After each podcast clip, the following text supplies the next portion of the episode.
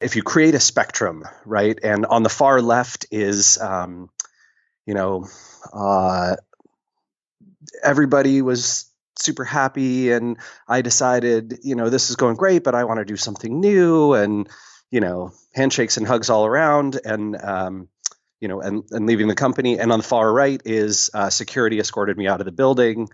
I'm like, you know, in the not in the right most quadrant, but uh, but but probably towards the right side. More the on the right side. More on the right side than the left side.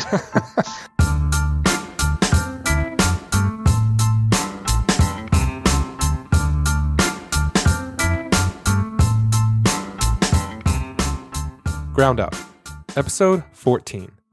Wow, Rand Fishkin. When we first booked him for Ground Up, I admittedly struggled on how to angle the recording. Do we talk about SEO? After all, he's probably the single greatest resource on the topic on the planet. Do we talk about Moz, formerly SEO Moz? I mean, he launched Moz in 2004 as a blog. Think about that. This is before Facebook opened up to everyone. This is before Twitter, no iPhones. To build and sustain a tech product over that period of time in this day and age is remarkable. So I was torn. So I did what any rational human being would do, and I did both. What followed was the most honest conversation we've had on Ground Up to date. Rand shared everything from why he's leaving Moz to personal things like his bout with depression that led him to stepping down as CEO in 2014. And of course, we talk a lot about SEO.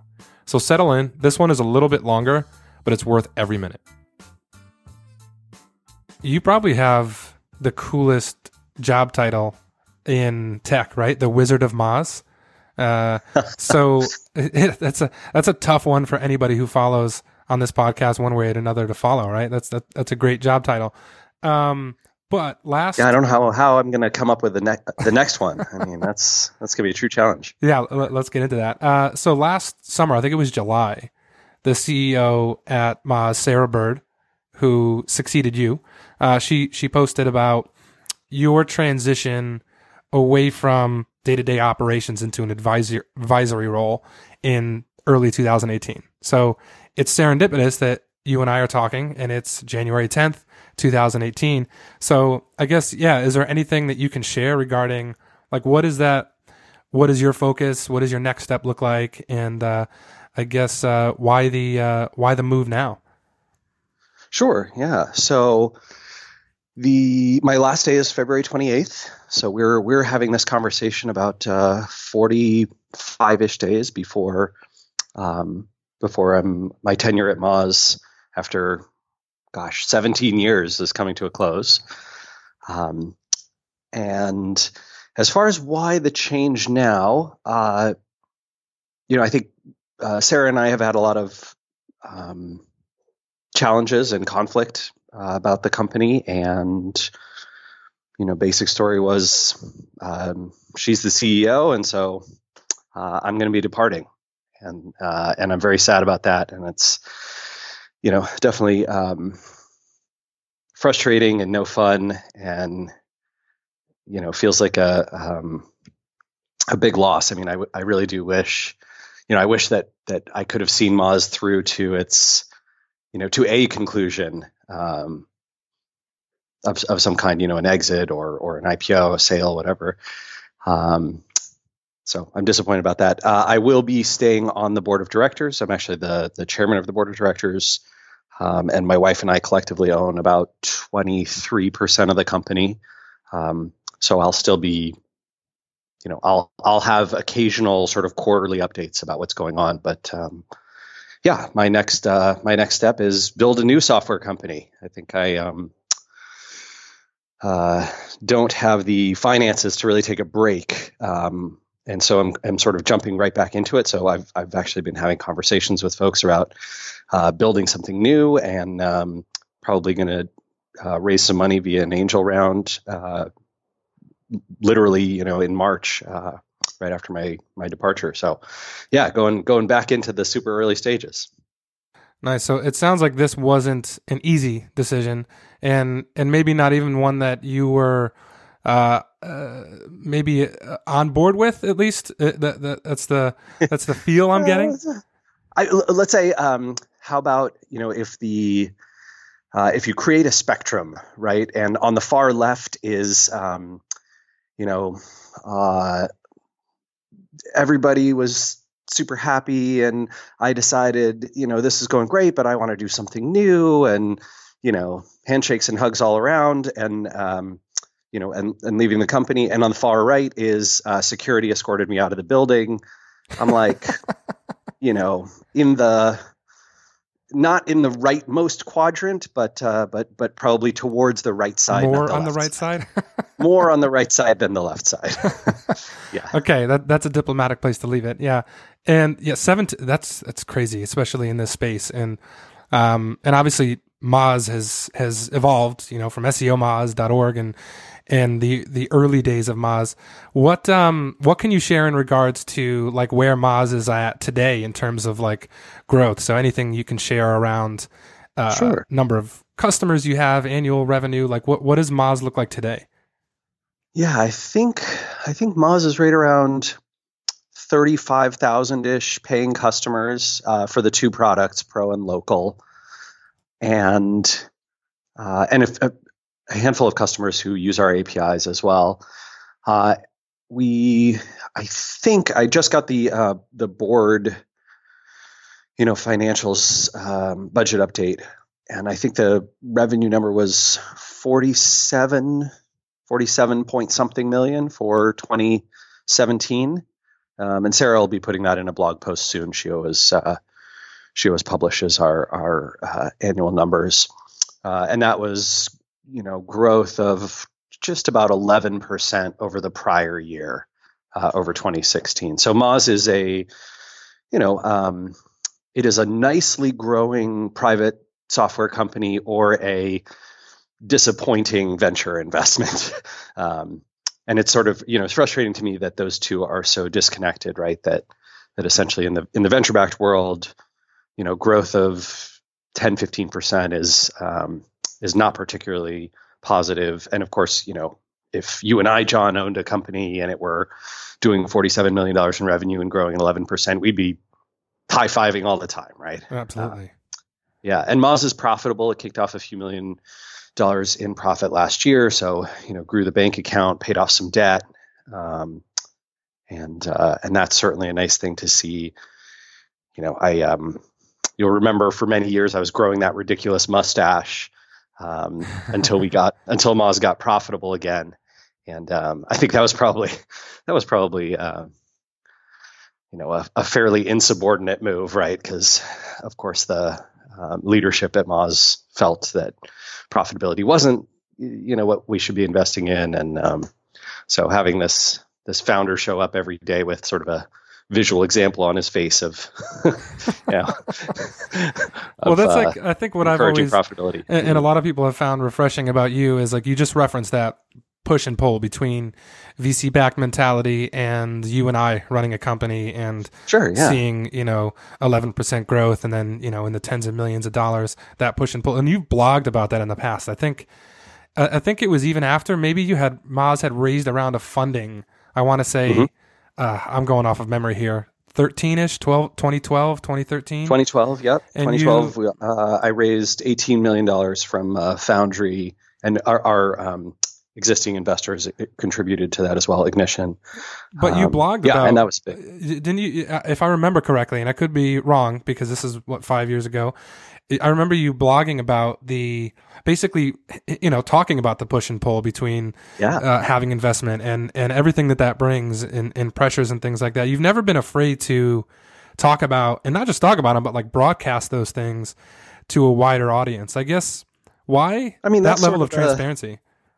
yeah, that's sort of the same thing I did with with SEO in the same way I feel right? So anything I learned about search engines, anything I learned about you know how SEO works and what does and doesn't work, I, I want to broadcast it. I don't want that to be secret. I don't want other people to fall into the same traps and problems, or you know to not be able to do the things that that I or we've been able to do. Uh, and that holds true for building a company as well, right? There's lots of people who dream about building a company or building being an entrepreneur, or there's plenty of entrepreneurs who are you know, uh, bootstrapped who've done it themselves and who wonder about, you know, what about this? What about this venture path? Um, and I think, you know, someone I can't remember who, but someone on, on Twitter this morning put it really, really well, which is, you know, venture capital is rocket fuel. And if you're building a car or a house or or even a jet plane, but one that doesn't plan to go into uh, orbit, rocket fuel is dangerous. It's bad for you, right? And and your your investors are going to be pretty pretty disappointed, even if you build the world's best house, the world's best car, the world's best jet plane. Um, you know, they're they're counting on that that rocket that's going to take them to space, and um, so you you have to be prepared for what you're signing up for uh, in that respect. And I think that you know I think a lot of startup culture, especially Silicon Valley startup culture, creates this impression among entrepreneurs. Certainly, I held it right that you're not a real entrepreneur.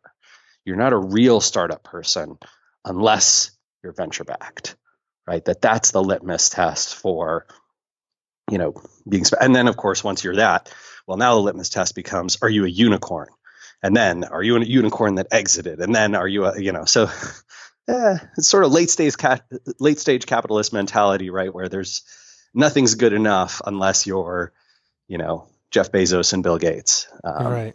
And even Bill Gates, people are like, well, how good is Microsoft really? so yeah, right. Um, yeah. So it's a it's a pretty it's a pretty weird, messed up um, cultural signifier, and I think it's venture capital can be a wonderful thing for people who are trying to do outrageously risky, um, incredibly capital intensive, um, you know, potential moonshots.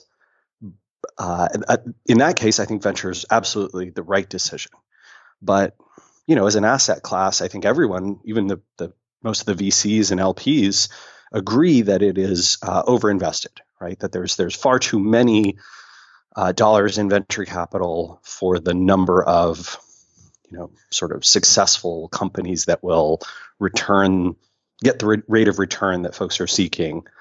Um, and as a result, you know, you have this sort of competitive market, and you have the marketing of venture investors and of, of startup folks who've been invested in to propagate and disseminate this sort of myth that venture is the the right and only way.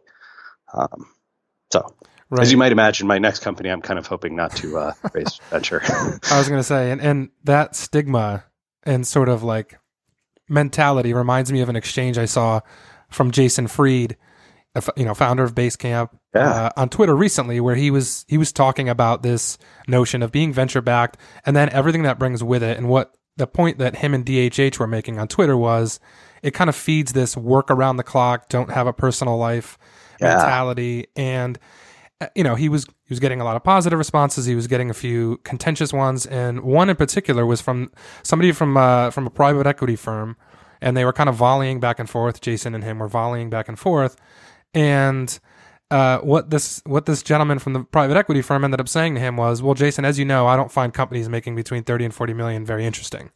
Essentially, yeah. telling him that, well, you know, your experience with Basecamp is it, that's cute, but you know, I'm talking about I'm talking about the major league guys, and it was so pretentious. and I was like, this this is Exhibit A. He he is fully exhibiting on display on Twitter in front of tens of thousands or more people the point that he's making, and this guy just wasn't getting it. Um, yep, that's uh, it's beautiful when you have a you know when you think to yourself gosh i couldn't have hired a pansy a, a patsy uh, better than than this actual person who is yeah, having yeah. this exchange with me yep um, I've, I've, had a few of those as well so i want to get into you know, uh, you know the, the, the beginnings of Moz. But before you know, before we get into that, uh, anything you could share on what this next? You, have talked about starting a new company and and even starting as soon as you know raising funding and, and stuff in, in, in Q one and Q two. What um, I guess uh, what can you share in regards to that? Well, um, not much, but I can tell you that uh, I wanted to lob myself a softball, and so I am probably going to be building uh, software for web marketers just because that's you know that's an audience I I know really well. It's a practice that I've been in my you know my entire professional life, and um, and I think there's many many unsolved problems in that space. So so something there, but uh, still TBD on that front. Excited to hear more. We'll have to have you on again uh, late next year to, to talk about yeah, progress yeah. there. Yeah. Um, so yeah, going back to Moz or SEOmoz.org Um, w- this launched what 2004. Yeah, so I dropped out of college in 2001 and started working with my mom, Gillian, who's who's the co-founder of Moz. Uh, and you know, she and I basically struggled for a few years trying to make a web design business take off. Um, at the end of 2003, I started this blog that became SEOmoz.org. Uh, and then in, I think it was 2000, maybe the end of 2005, we basically shut down the old uh, web design and consulting business and opened shop as SEO Moz uh, as a consulting company. And that, that actually went um, reasonably well for a couple of years. And we were able to pay off a lot of the debt that we'd accumulated previous to that. And then in 2007, uh, switched to software, kind of an unintentional move. In fact, a totally unintentional move. We just built some tools for ourselves. I wanted to make them available, you know, to show to all my friends in the SEO world. Matt, our developer, was like, "Our servers can't handle the bandwidth." I was like, "Okay, let's charge some money for it," and uh, and uh, and he was like, "Okay, I'll put a little PayPal."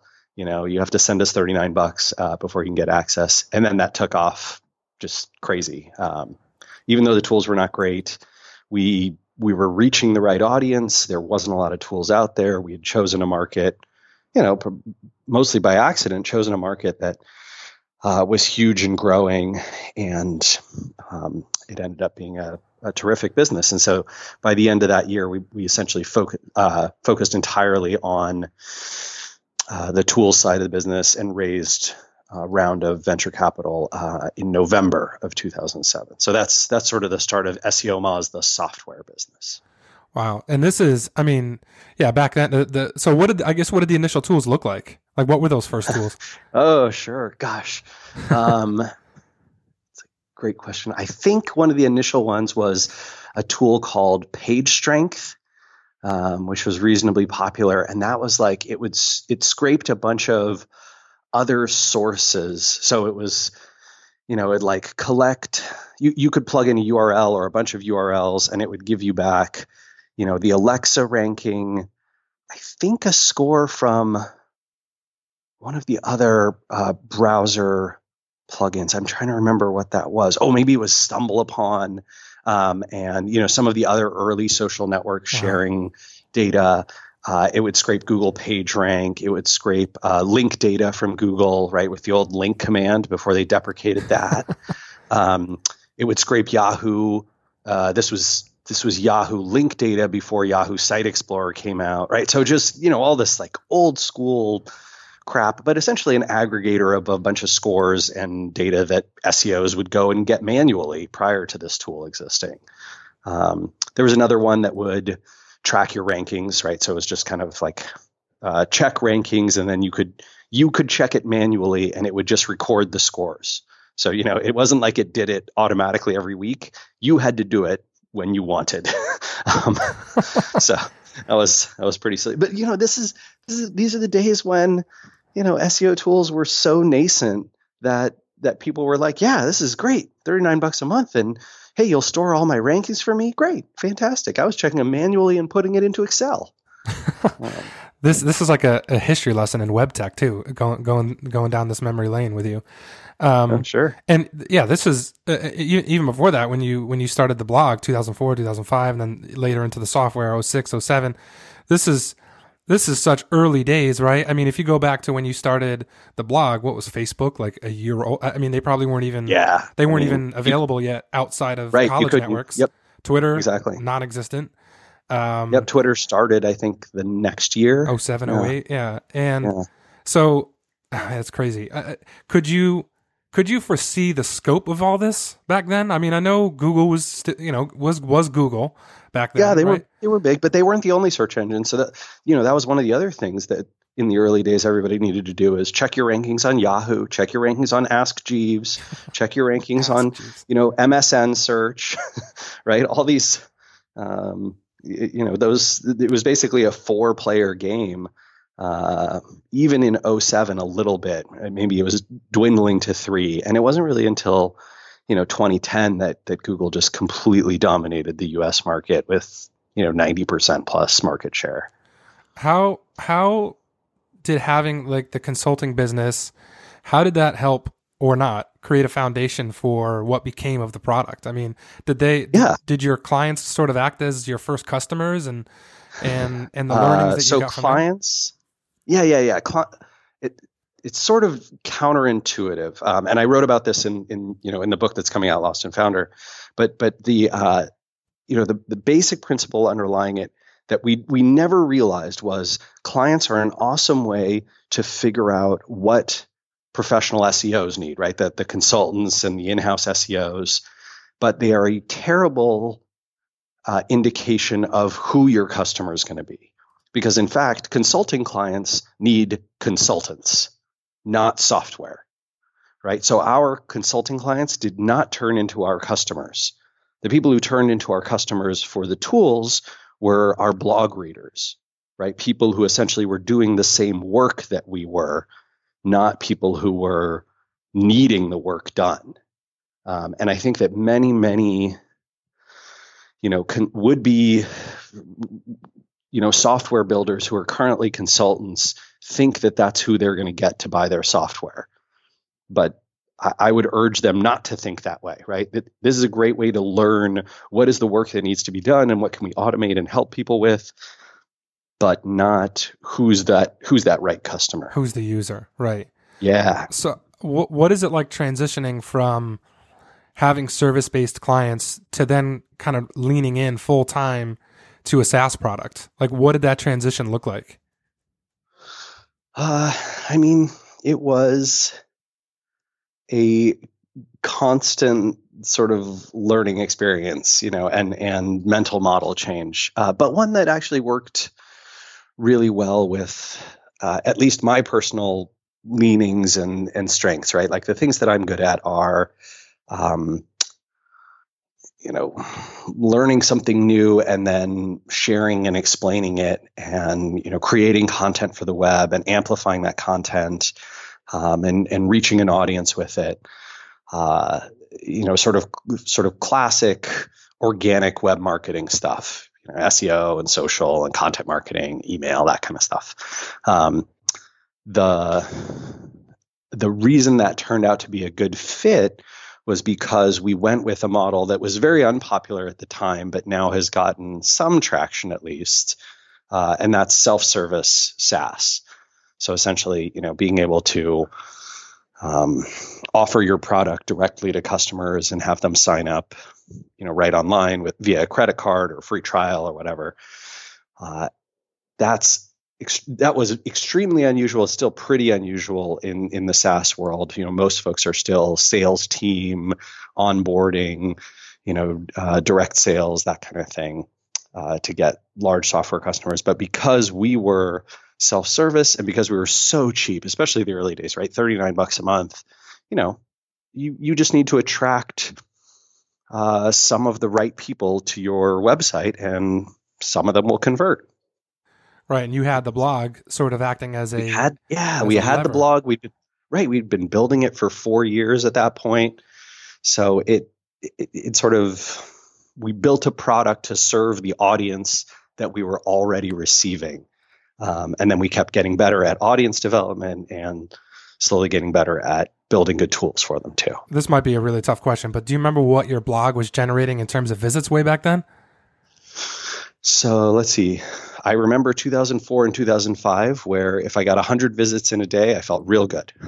um, if I, I think that was up to between 1,000 and 2,000 by 06, 07, with occasionally, you know, a post that would do four or 5,000 visits.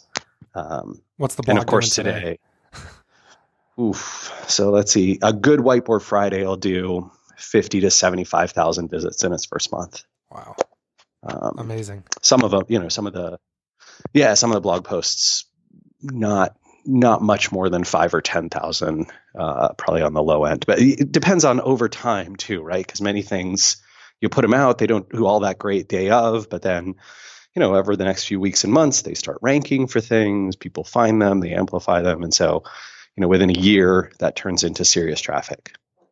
It's it's good to know what what Moz does organically, right?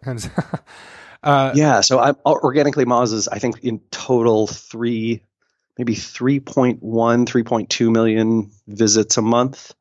right around there. Yeah, that's that's a so, that's a solid number. And, and so, did this? How did you generate that early user base? So, first 100 customers. Was it primarily uh, as a result of the blog? I mean, this was one of those people tell you not to think of the mentality of build it and they will come. But if you build it and they're already there, which is essentially what happened in our case, right? The blog already had right customers for the product, right? The people who were doing the same work we were, who were learning about SEO and sharing what they were doing and, you know, arguing about tactics and, um, uh, you know, reveal, you know, revealing tests they'd run against Google, whatever uh, those people were right customers for our products, right? We built that stuff for ourselves and we built it and then and then we started building it for them. And so the fact that we already had the audience mean meant that yeah, we did not have to get particularly good at marketing to get our first 100 customers. I think even our first 2000 customers, we really didn't have to get very good at it.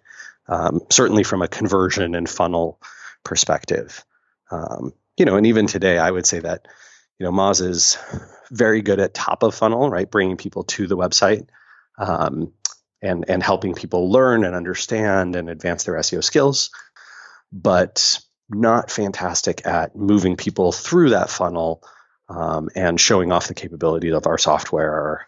Um, at least not in, you know, not in a very uh, efficient way. There's there's people I know in the SaaS world who are probably doing you know a similar amount of revenue with one one hundredth of Moz's traffic.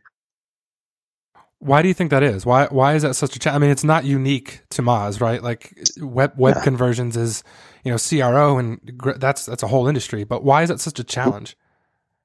Well, so I think uh, two things are definitely true. One, um, because Moz has always been blessed with a huge amount of traffic and because we've always been blessed with a large amount of people taking you know a free trial every month uh, the focus has i think correctly for the especially the last five years been on uh, quality of product and retention not quality of moving people through the funnel. Um, and I, I, think that's the right the right move. The second thing i would say is that um, moz is very unlike most software as a service businesses where our mission is not convert the most people we can. You know maybe this is changing or will change after i leave but um, historically it was not you know convert the most people to a paid software subscription. It was help people do better marketing. And help people do better marketing often means help them understand help them learn help them do things that they don't need our seo tools to do. Help them realize that you know um, for example, uh, this particular other tool might be better for their purpose than subscribing to Moz, right? If what you need is to do a one-time, very customized uh, site crawl to identify particular kinds of issues on a subfolder of a domain, you know what? Moz's tool is not the right one. You want Screaming Frog, right? That's what you should run. Um, and and we'll, we'll you have a bunch of articles that'll help you you know figure that out, right? Um, you'll see us promote competitors' products. You'll see us promote ways to not have to, you know, use tools and software to do things. That's pretty unusual for a software company, right? We do a lot of things that are not in our self interest because our mission is help people do the marketing. Um, right, and that, and the that, community yeah. that you guys have built you know, aside from the blog, but but but the community where you, you referenced before, where people can come and argue about different tactics yeah, yeah. and their effectiveness and things like that. Um, I think that that is that's a that's a really that's a really brilliant move too because you know I've worked for a company called Litmus in the past and they had a really strong community as well.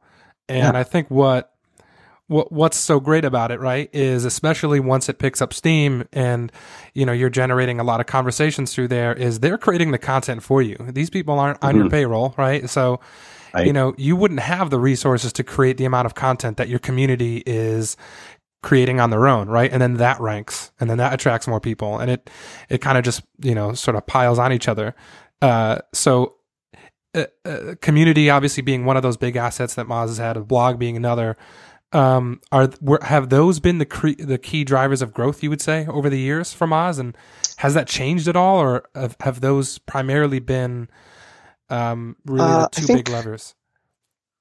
No, I would say it expanded considerably outside of those, right? Um, well, depending on how you define it, right? So, what I would say is uh, content and community have been the big drivers, uh, but the, but you know, I wouldn't I wouldn't narrow it down to uh, just the blog or sort of um, just the you know the Q and A discussion forum, for example. Uh, I would say that social became a big strength for Moz, right? The you know the company itself has hundreds of thousands of followers across multiple networks, um, and I have hundreds of thousands personally.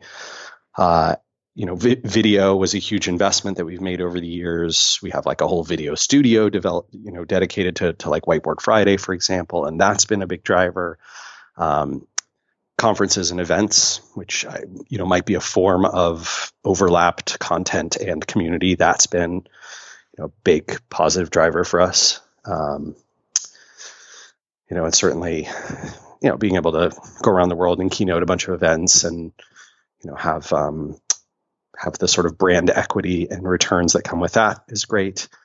Uh, and then you know, Moz got reasonably good um, especially in kind of that 2011, 2012 era uh, at paid advertising and essentially leveraging all the value of, hey, we have these tons of people coming to our website. Uh, let's see if we can reach them again through, you know, retargeting and remarketing. Um, and that, you know, I think that those practices bore a lot of fruit. Uh, big credit to Joanna Lord, who was a Moz employee who kind of started our whole paid program and uh, and turn that into something really exciting. She's at ClassPass in New York now.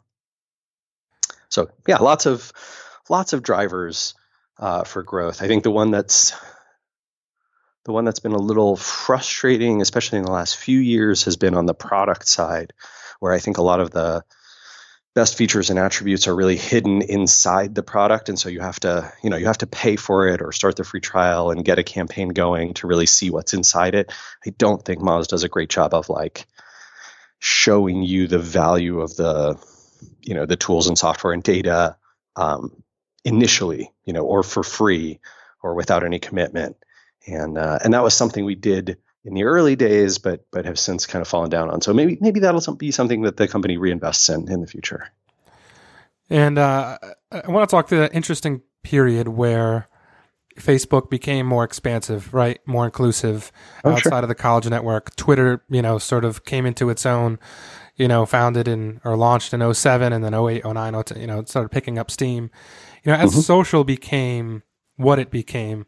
When when any new vehicle or channel, you're seeing it now with artificial intelligence. Although that's not a channel, that's a platform all on its own um, that that could lay on top of everything. But when when new channels come out like that and, and new vehicles for marketers, it often you know spurs a lot of that the end of X type of content, right? Like the end of yeah. email, the end of this. Like people are going to do their searches and so was I there forgot about how email is dead.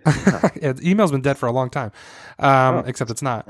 But uh, yeah. so was there a was there ever a period when all when when social was hitting and it was hot and it was picking up steam where um, you ever thought that search or or would would if obviously it's evolved but would evolve in the sense that people and you still hear to this day more people are doing product searches inside of facebook inside of you know amazon different apps uh, was that ever i think a threat is too strong of a word but uh, i guess what kind of evolution did organic go through during those periods and and like what was it like uh, to be at moz during that period yeah interesting um, no, I would say you're you're right. It was never a threat. It was never even it never even rose to the level of concern. I think the only the only thing I would say about that is we worried about whether we could effectively get um, you know a next investment round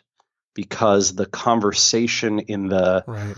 sort of tech press was so you know it likes to be very um, dramatic and uh, unfortunately, even though tech writers, especially, should know better, not very data driven, right? So uh, I've got some data from a, a clickstream provider, JumpShot, who has you know enough millions of uh, browsers collecting data for them in the U.S. that they have you know more than enough to be um, you know statistically significant to you know within a percent or two uh, on on any of these metrics, right? And I think Amazon is responsible for like 0.5% of all searches performed on the web. Facebook is like 0.6 or 7%, but wow, almost all low. of those are wow. almost all of those are names. And Google is like 75%, right? So it's just we're just not talking about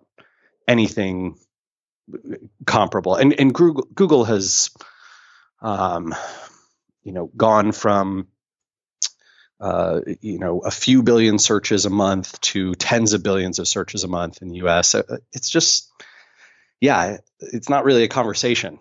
Um, it's just it, there are people who feel like it's a thing, like, oh, I, you know, I I did a search on Amazon for this instead of going to Google. Oh, good for you. I bet you still did 50 searches on Google for every one Amazon search you did. Oh, I probably did. You know, but you know, so you get you get a little bit of that or um, you know the people who are like oh man i was you know i was riding a bus and i didn't see anybody on google. I saw everybody on facebook. Was, yeah yeah and I, what were they doing on facebook right? Like they're looking at photos and the posts of their friends and don't get me wrong facebook's built a nice advertising engine but you know even even with all their you know incredible uh, growth facebook still has what about not quite two thirds the advertising revenue that AdWords has. Um, so I mm, just yep. I, I, don't uh, I don't quite see it right. I, I, don't think the rise of one thing has meant the death of another. I, I will tell you one that everyone was sure would happen, which is that mobile would kill desktop.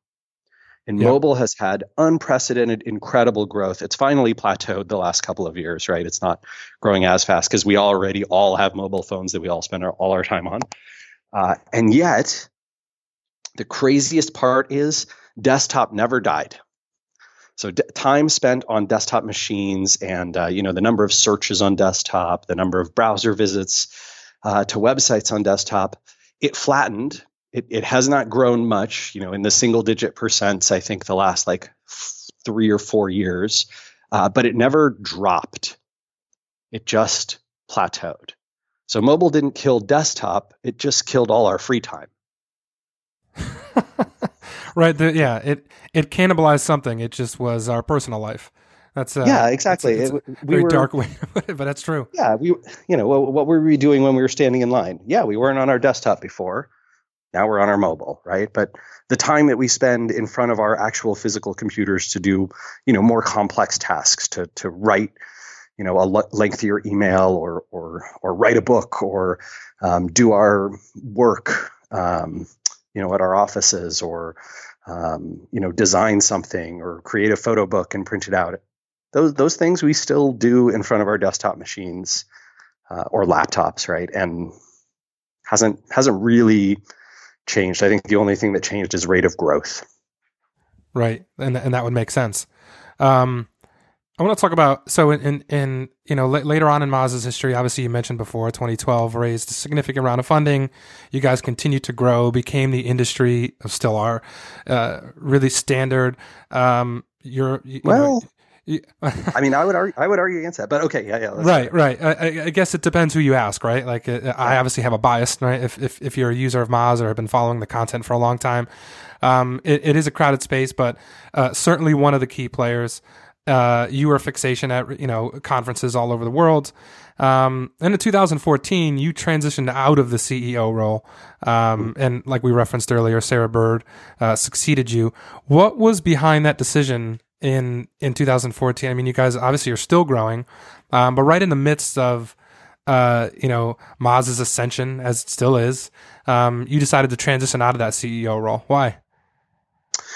Um, I think there's there's two big reasons. One, I feel like I had made a sort of critical strategic error um, that, and CEOs are allowed to make those, but I didn't. I didn't really know that, um, and I didn't feel that way.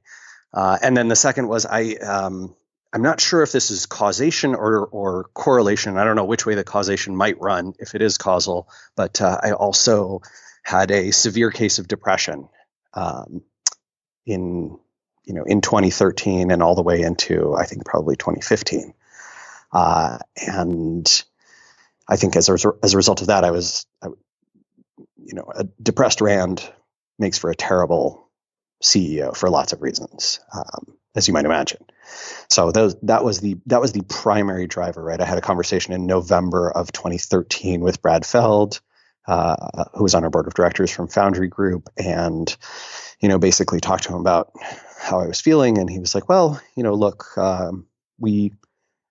If, if what if this is what you want to do and you want to make a CEO change, you know we can we can make it soon right? Let's let's do it. And we did it in uh, I think it was February of 2014, so just about four years ago now. And um, yeah, I mean, to your point, right? Like Moz, I think in 2010, 11, 12, maybe even 13, you would have said, you know, Moz is the clear industry leader in SEO software, and and you know, one of, if not the leading, uh, resource for learning and, and doing SEO uh, on the web.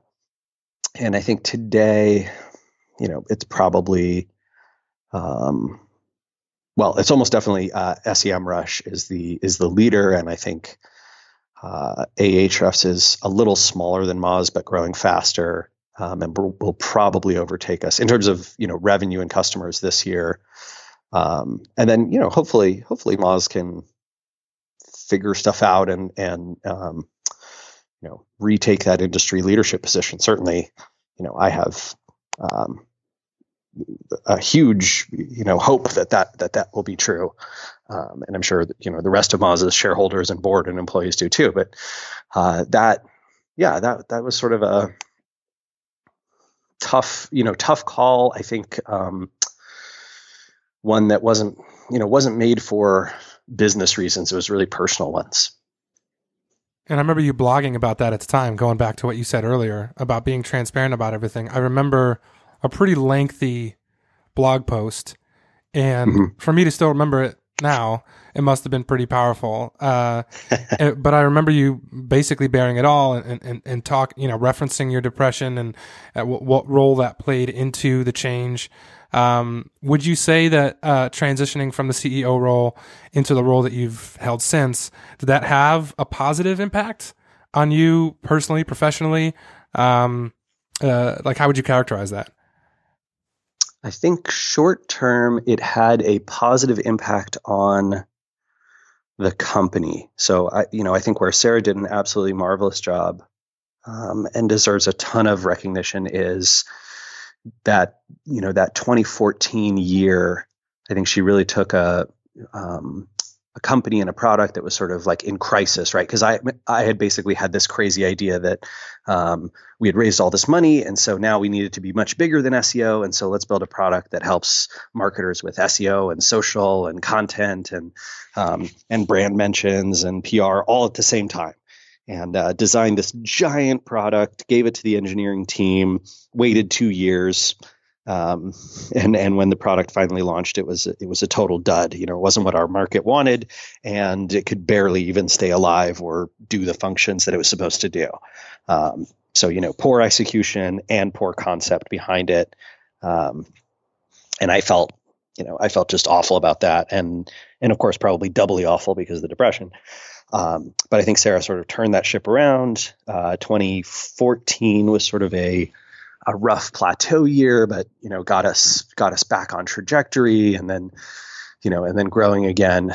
Um, and yeah, deserve, deserves a ton of credit there. I I would say for for me though, hmm. So yes, short term, definitely right thing for the company.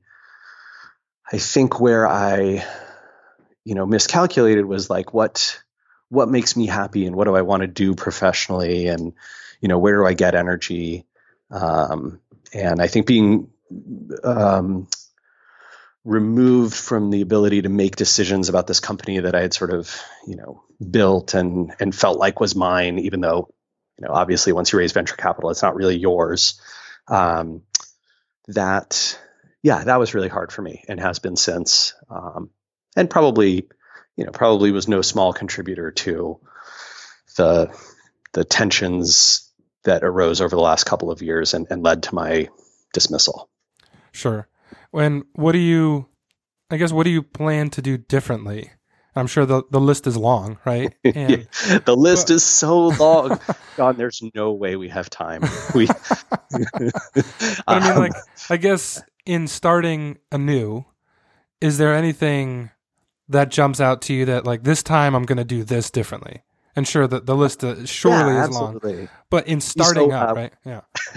so I've been working with um, an attorney on the on the new business, and I, I have a um, co-founder, um, you know, engineering uh, tech person, and uh, one of the one of the things that we wrote into the document was I said um, to our our attorney, this guy Joe, who's great. I was like, Joe, I need to make sure that there's no way I can be removed from the CEO role. um, and he was like, "Yeah, we can do that. Here's how we'll structure it." So that, um, you know, sort of like I, uh, I think Mark Zuckerberg, right, did this with Facebook, where he basically said, "It doesn't matter how much stock I don't, uh, you know, I do or don't have in the company. It doesn't matter how how much is owned by anyone else. I can never be removed as CEO and chairman."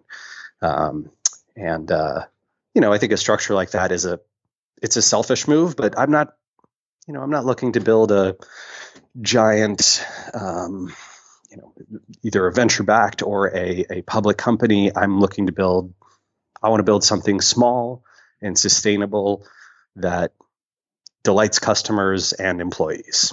That that's my goal. Do for the next still, one. So um, I think changing the goal is is changing what success means.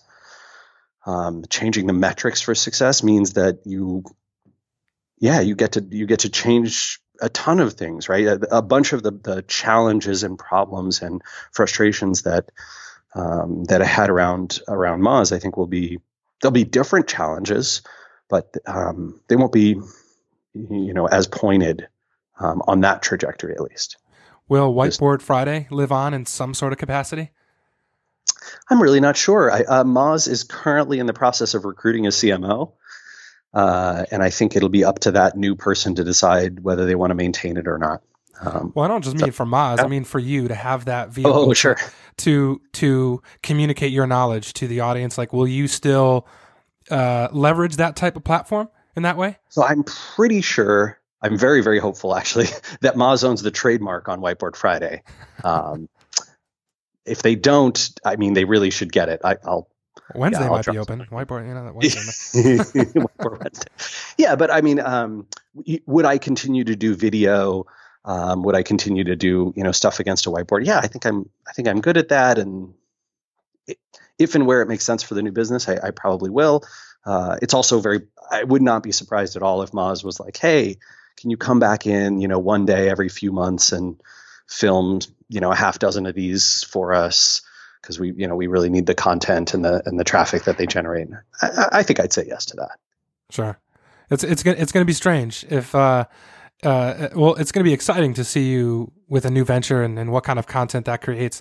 But it'll surely be strange, I'm sure, for a lot of people uh, to see you yeah, outside of the, the Moz ecosystem for a while. In, you know, at least in, in content and and and Whiteboard Friday. So that uh, that has to feel good in some way because you've amassed such a loyal following. Oh and, yeah, yeah. No, I I really do appreciate that. I mean, I think it's um, I think it's great that there's there's so much. You know, the the SEO world is so rich with things to learn, um, and that uh, you know that that these sort of five to ten minute videos um, have proven to be such a, a, positive way to learn it for so many people. That's yeah, that's humbling. I really um, I really enjoy doing that.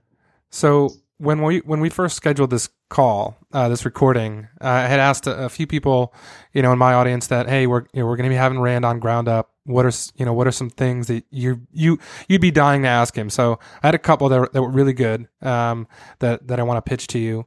Uh, yeah, shoot. The first one being, given what you know about how people find companies today, what's the single biggest owned asset to build in 2018?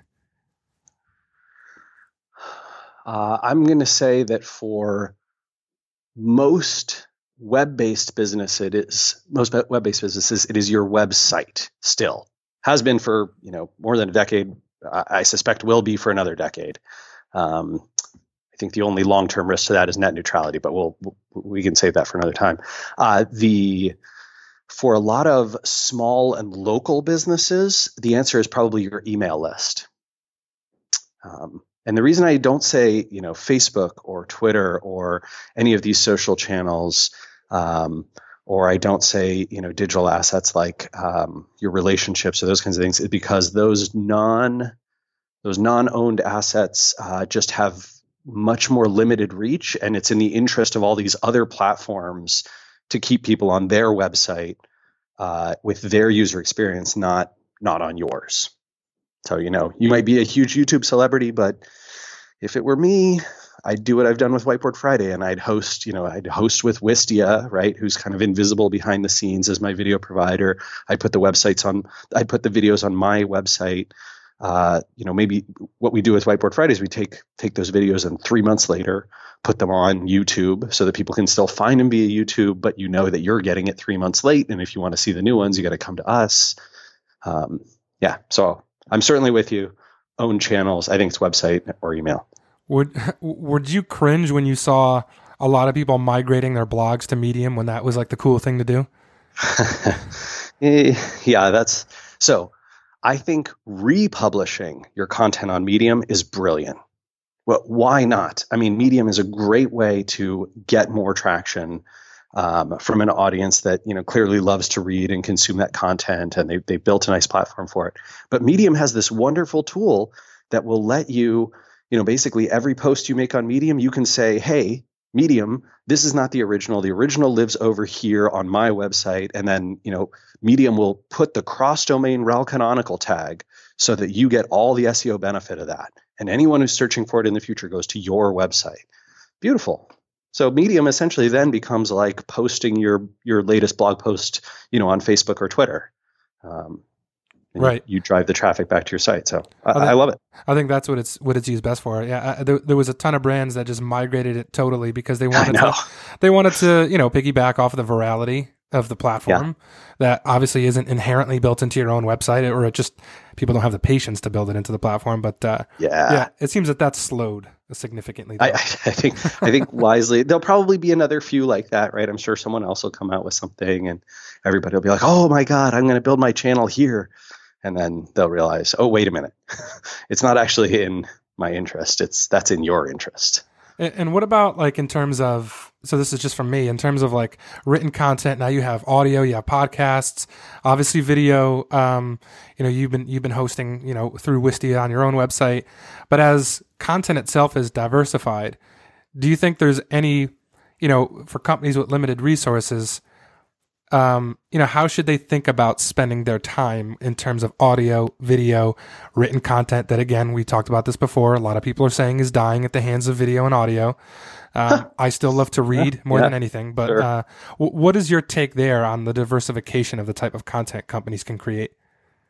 So I think it's a really good idea to uh, deeply understand your audience and to understand your own strengths, right? So if if it turns out that you are uh, superb in front of a camera or have a magnetic voice and you know incredibly interesting things to say but are a poor comparatively poor writer yeah these other mediums might be great for you.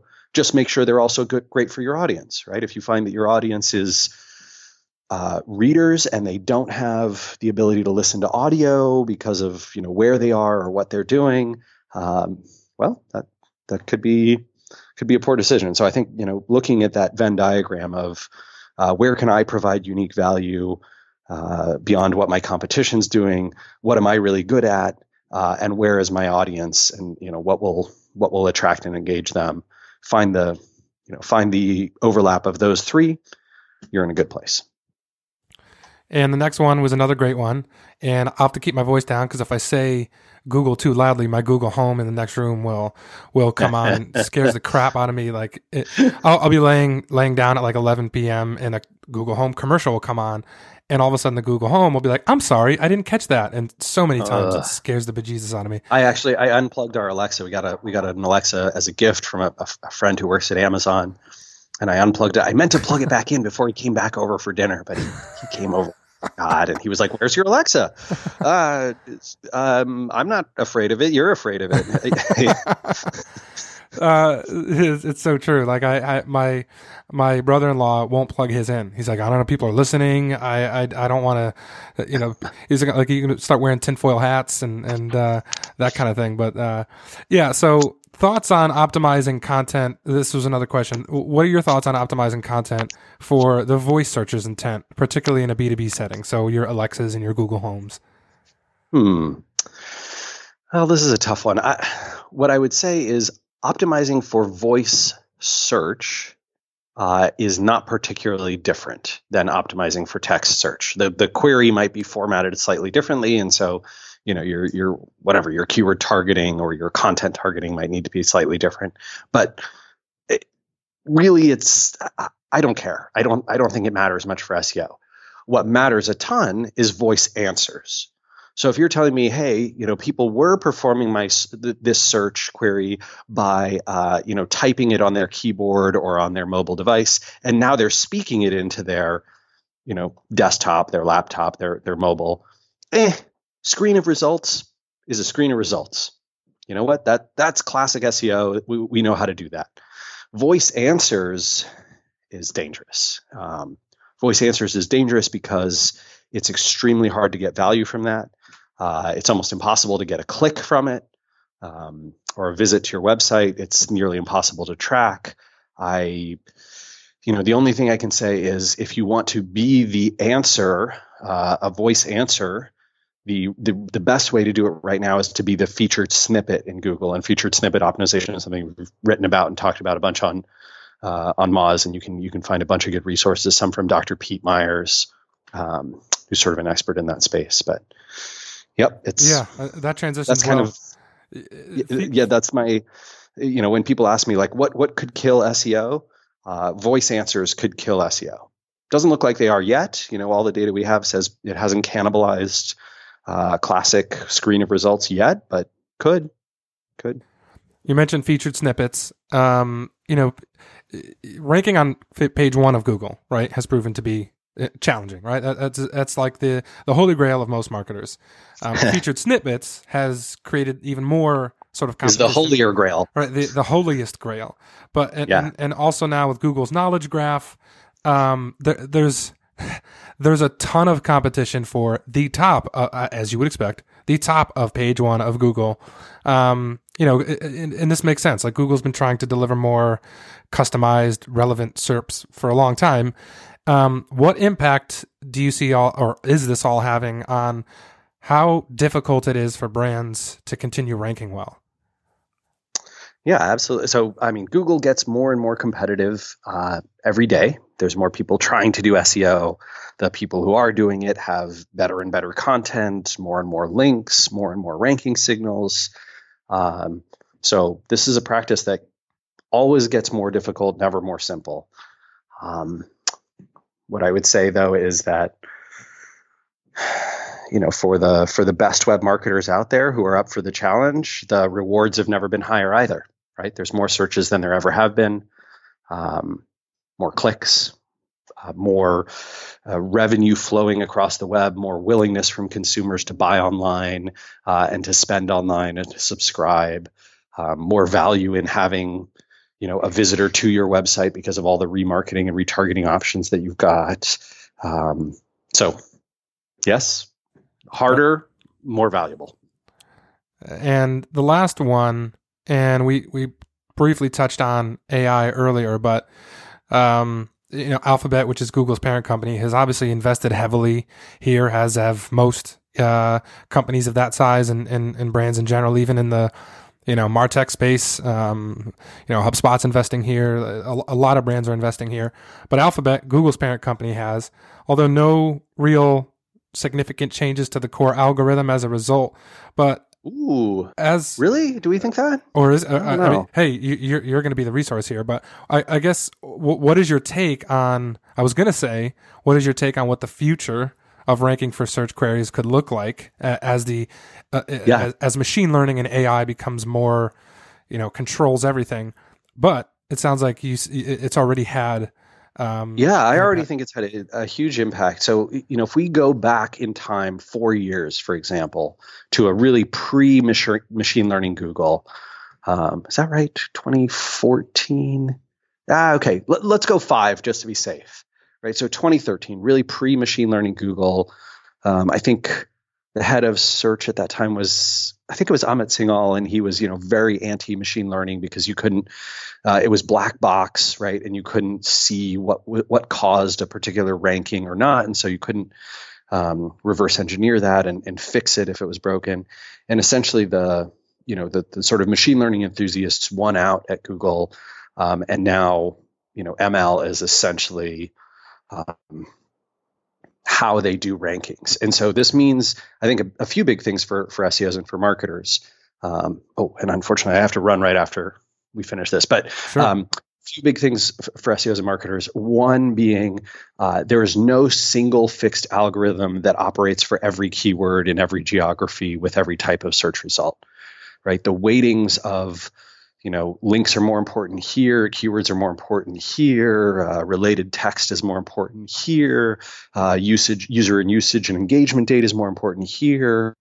That stuff is all driven by um, you know the the machine learning system.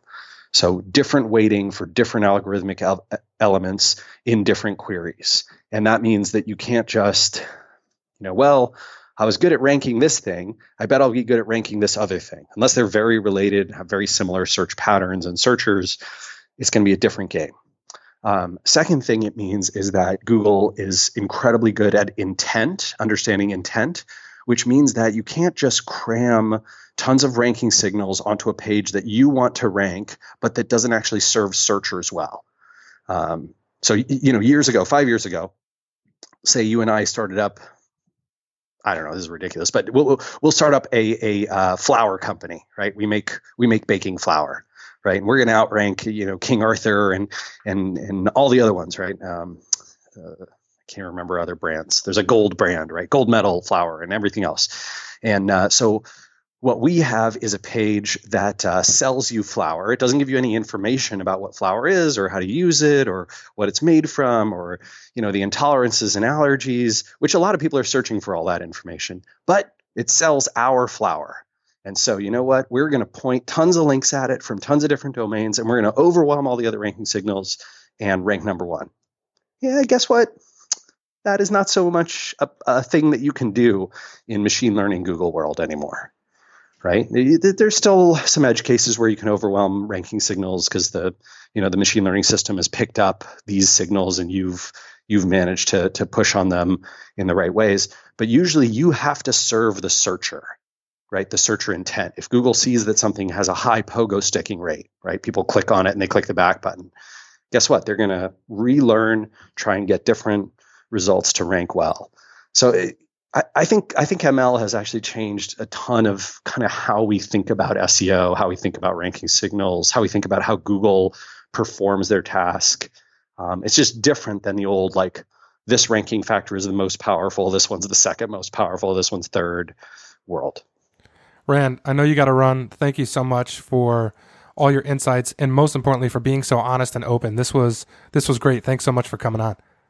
Yeah, yeah, my pleasure, man. Uh, look forward to hopefully joining you again. You know, maybe after the book's out and the new company's out. Yeah, when when does the book come out? Would love to have you on again. Uh, book's out end of April, I believe, and uh, new company. Well, we'll find out. yeah, nice. Maybe summer or fall. We'll, we'll have to have an update. But Rand, thank you so much. This was great. Awesome, man. Good to connect with you. Take care.